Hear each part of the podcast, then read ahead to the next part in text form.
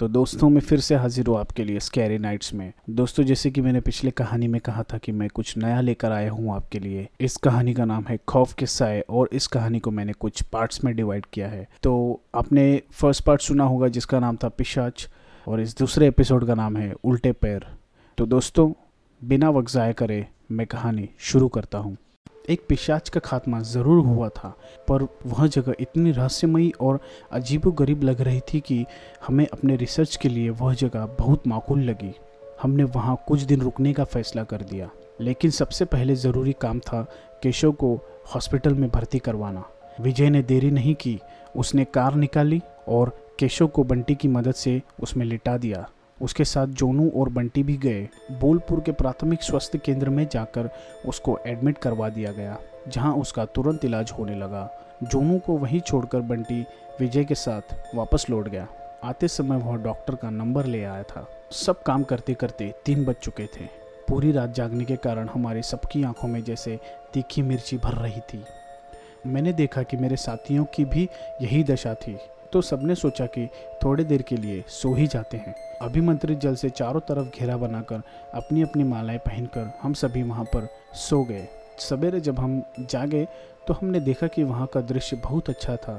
रात में जो चीज़ें हमें डरावनी लग रही थी, अब वहीं हमें मनमोहक कर रही थी।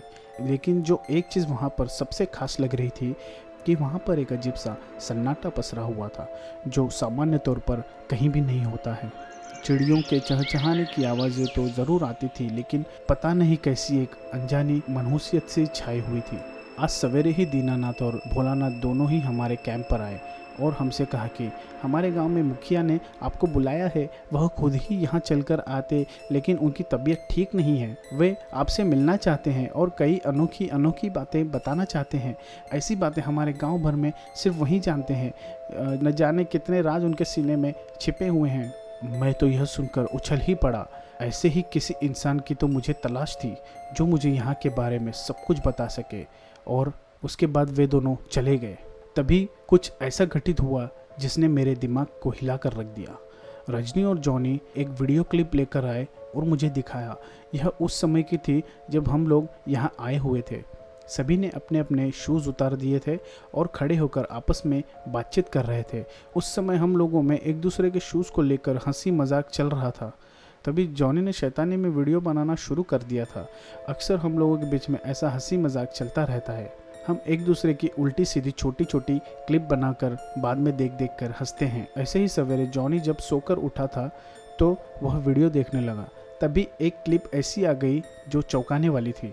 उसमें सभी लोगों के पैर दिखाई दे रहे थे, लेकिन चार पैर ऐसे थे जो कि उल्टे थे।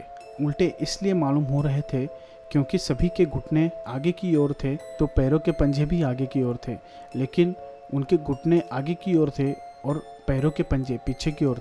यह देखकर सभी लोग बुरी तरह से चौंक पड़े। यह क्या चक्कर था? टाइम देखा तो यह कल शाम का टाइम था, जब हम लोग आए थे। उस समय तो हमारे साथ दीनानाथ और भोला थे। तो क्या ये वही लोग हैं? या इनके अलावा और किसी की परछाइयाँ हैं जो हमें दिखाई दे रही हैं। यह भी हो सकता है कि उस समय कोई और यहाँ पे मौजूद हो, क्योंकि आते समय हम लोगों ने कोई भी सुरक्षा का उपाय नहीं किया था। उस समय टेंट में किसी का भी आगमन हो सकता था। हवा को कोई नहीं रोक सकता। अब हमें यही पता करना था कि आखिरकार उसमें कौन था। मुझे मुखिया के यहाँ तो जाना ही था तो क्या फ़र्क पड़ता है? वहाँ जाकर भोला और दीना के घर में उन्हें भी देख लूँगा, उनके पैरों को भी देख लूँगा। क्या ये दो वही थे जो रात को हमारे साथ सोए हुए थे? इस पहली ने हम सभी के दिमाग को घुमा कर रख दिया था। क्या वास्तव में यह गाँव रहस्यों में लिपटा हुआ है? अक्सर हमने इस गाँव की चर्चा सुनी थी, अखबारों में भी और कभी कभी लोगों के मुँह से भी। लेकिन कभी हमने इस बात पर यकीन नहीं किया। यह ज़रूर सुना था कि मोहना गाँव अभिशापित है। उस गाँव में कोई भी बाहर का आदमी नहीं जाता और अगर भूले भटके कोई चला भी गया तो शाम के बाद वहाँ तो बिल्कुल भी नहीं रुकता और वैसे भी बाहरी आदमी वहाँ करने ही क्या जाएगा। हम लोगों ने फैसला किया कि बंटी और जोनू कैंप में ही रहेंगे, बाकी हम सभी लोग गाँव में जाएँगे। जोनू सवेरे हॉस्पिटल से आ गया था, सभी के अपने अपने गुण हैं। कोई फ़ोटो खींचने में माहिर है तो कोई बातों की गहराइयाँ समझने में। अपने अपने तौर तरीके से हर कोई उस गाँव की हवा को समझने की कोशिश करेगा। हम पाँचों लोग गाँव की तरफ़ चल दिए।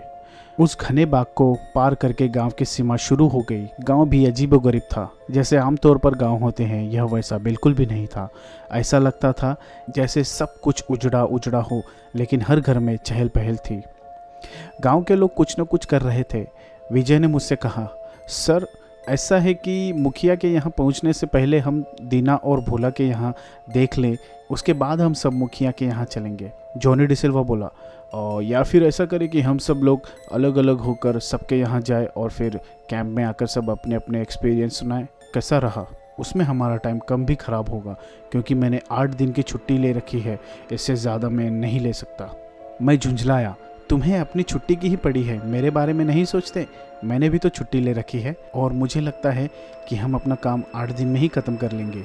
और जॉनी डिसल्वा से मैंने कहा, सही है यार तुम लोग ज़्यादा टाइम बर्बाद करना नहीं चाहते हो। फिर ऐसा करो, तुम जाओ दीना के घर और विजय, तुम भोला के घर जाओ। रजनी और कृतिका, ये दोनों मेरे साथ मुखिया के घर जाएँगे, ठीक है? यह कहकर हम सब अलग अलग दिशाओं में बट गए। मैं मुखिया के यहाँ आया, उसने हमारा स्वागत बड़ी अच्छी तरीके से किया। हम सबने बारी बारी से मुखिया को प्रणाम किया। मुखिया ने भी अच्छी तरह से हमारा अभिवादन किया और हम सबको बैठने के लिए कहा। मुखिया एक ऊँची कदकाठी का व्यक्ति था। रंग बिरंगी मालाएँ पहने, वो अजीब ही वेशभूषा का लग रहा था। मैंने एक बात में गौर किया कि यह गाँव एक आदिवासी था। उसी प्रकार का उनका पहनावा भी था और उसी प्रकार के उनके घर भी थे। शायद तभी ही हम लोगों को यह अजीब लग रहा था। ये ईंटों वाली मकान नहीं थी, यह मिट्टी की दीवारें तथा पत्तों से छाए हुए घर थे। बाहर धूप से हम सब जब चल कर आए तो यहाँ बैठकर हमें बहुत ठंडक मिली। हम लोग जहाँ बैठे थे, वह उनके घर का बाहरी हिस्सा था, जिसे हमारे यहाँ बैठक कहते हैं। एक बात हमको महसूस हो रही थी कि एक अजीब सी शांति हर जगह छाई हुई थी। उसके बाद उसने अपने घर में आवाज़ दी। हम सभी लोगों के लिए शरबत बनकर आया। अंदर से एक छोटा सा लड़का शरबत लेकर आया था। यह शरबत जंगली शहद और जंगली फलों से बना हुआ था, लेकिन बहुत ही स्वादिष्ट था। इसको पीकर हमारे शरीर के सारे थकावट छूमंतर हो गई और उसका पता नहीं कैसा असर था कि पूरे शरीर में झंझनाहट सी होने लगी। उसके बाद हमारे एहसास भी बदल चले थे। यह शरबत जिन चीज़ों से बनी हुई थी, क्या उनमें कुछ नशा भी था? मैंने मुखिया से पूछा। मुखिया ज़ोर ज़ोर से हंसने लगा। उसने कहा, ऐसा कुछ नहीं है। साहब, इसका स्वाद थोड़ा ठंडा है तो आपको कुछ अलग सा एहसास हुआ होगा। थोड़ी देर में आप अच्छा महसूस करने लगेंगे। अब हम बड़े तसल्ली से होकर बैठे थे। अब हमें कुछ भी अजीब नहीं लग रहा था। मुखिया ने कहा, साहब, मेरे पास कई कहानियाँ हैं, कई बातें हैं, जो हम आपको बताना चाहते हैं। मैं चाहता हूँ कि आप उनको समझें और हमारी समस्या को दूर करने में हमारी मदद करें। और बिल्कुल बिल्कुल, हम आपकी सहायता ज़रूर करेंगे, मैंने एक्साइटेड होते हुए मुखिया से कहा। कोई चिंता वाली बात नहीं है। तुम बेझिझक होकर जो भी कहना चाहते हो, हमें कहो। हम तुम्हारी जो भी समस्या है, उसे दूर करेंगे।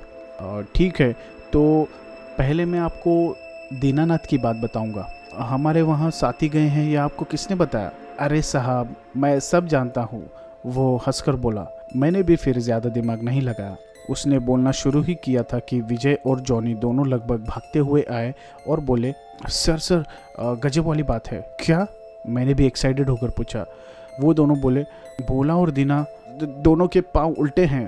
क्या? मैं उत्तेजित होकर एकदम उठकर खड़ा हो गया। हाँ सर, हम सच कह रहे हैं। जब मैं वहाँ पहुँचा तो मैंने देखा कि भोला अपने दरवाजे पर था। जब मैंने उनके पैरों की ओर देखा तो उसके पैर उल्टे थे। एक सांस में विजय ने कहा, मैं यह देखकर घबरा गया। मुझे घबराते हुए देखकर वह ठाका मार के हंसने लगा और बोला, तुम क्या सोचते हो कि तुम अपने आप यहाँ आए हो? हम तुमको वहाँ बुलाने के लिए गए थे। हमारी मर्ज़ी से ही तुम यहाँ आए हो। अब तुम आसानी से यहाँ से बचकर नहीं जा सकते। जॉनी डिसल्वा भयभीत स्वर में बोला मेरे साथ भी बिल्कुल ऐसा ही हुआ। मैंने दीना को देखा तो वह मेरे तो पीछे ही पड़ गया। हम लोग वहाँ से भाग खड़े हुए। उन दोनों ने हमारा पीछा किया। वह तो अच्छा था कि मेरे पास एक मंत्र से भरा हुआ माला था, वरना हमारा पता नहीं क्या हल हो जाता। सर, हम भूत प्रेतों के चक्कर में बुरी तरह से फंस चुके हैं, मुखिया विरक्त होकर बोला। जब मैं उनकी बात सुनाने जा रहा हूँ तो आप सुनते क्यों नहीं हो? ध्यान से सुनो। भोला और दीना दोनों ही मेरे गाँव के बहुत अच्छे आदमी थे। वो दोनों अचानक एक दिन गायब हो गए और आज तक नहीं मिले। कभी कभी बाहरी लोगों के या किसी और के कहने से मालूम पड़ता है कि वह लोग को दिखाई देते हैं। जैसे ही कोई बाहर वाला आता है, वो दोनों उससे जाँच पड़ताल करने चले जाते हैं। अगर कोई उनकी बात नहीं सुनता तो वो दोनों उनको बहुत नुकसान पहुंचाते हैं। लेकिन गाँव में किसी ने भी उनको नहीं देखा है। हम आपसे कहना चाहते हैं कि आप उनके बारे में पता कीजिए और हमें बताइए और उसके बाद हम आपको रोज़ यहाँ के नए नए रहस्य बताते जाएँगे और आप उनको हल करते जाइए। ठीक है, आप निश्चित रहिए, हम सब लोगों ने विदा ले ली और वापस टेंट में आ गए। टेंट में आकर नहा धोकर हम सबने पहले खाना खाया। बंटी और जोनू ने खाना बनाकर पहले से ही रखा हुआ था। इतना तो मालूम पड़ गया था कि भोला और दीना दोनों ही उल्टे पैरों वाले व्यक्ति थे। हम हैरान थे कि इससे पहले उनके पैरों की तरफ़ हमने ध्यान क्यों नहीं दिया। शायद यह उनकी ही करामत थी जो उन्होंने हमारा ध्यान अपने पैरों की तरफ़ जाने ही नहीं दिया था। मुखिया हमें बहुत ही रहस्यमय लगा था। यह सारा मामला देखकर रजनी और कृतिका ने कहा, सर, अभी तक हम हल्के पुलके कैसे सुलझाते आए हैं? हमें लग रहा है कि हम किसी बड़े मुसीबत में फंसने वाले हैं। भोला और दीना नाम की रहस्यमयी आत्माओं का वहाँ इंसानी रूप में पहुँचना और हम सबको एक साथ यहाँ बुलाना, फिर पिशाच को ख़त्म करवाना ये इत्तेफाक नहीं हो सकता, सर। हमें यहाँ से निकल लेना चाहिए। विजय और जॉनी ने भी कहा, ये सही कह रही है। हम बहुत बड़ी मुसीबत में फंसने वाले हैं। हालाँकि मेरे सिक्स सेंस भी मुझको सचेत कर रहे थे कि यहाँ से भाग जाओ। अभी मौका है, वरना तुम्हारा क्या हश्र होगा, कोई नहीं जानता। जैसे कोई अज्ञात चेतावनी मुझे सावधान कर रही थी, पर मैं बहुत ही जिद्दी था। जिसे जाना है वो जाए, मैं कहीं नहीं जाऊँगा। मैंने घोषणा कर दी। अब सबके चेहरे लटक गए थे। उसी समय विजय को अस्पताल से कॉल आया कि केशव अस्पताल से गायब हो गया है। हम सब ये खबर सुनकर जैसे कि शॉक हो गए थे। क्या होगा केशव के साथ? वो ऐसे गायब क्यों हो गया? दोस्तों, जानने के लिए सुनते रहिए खौफ किस्साए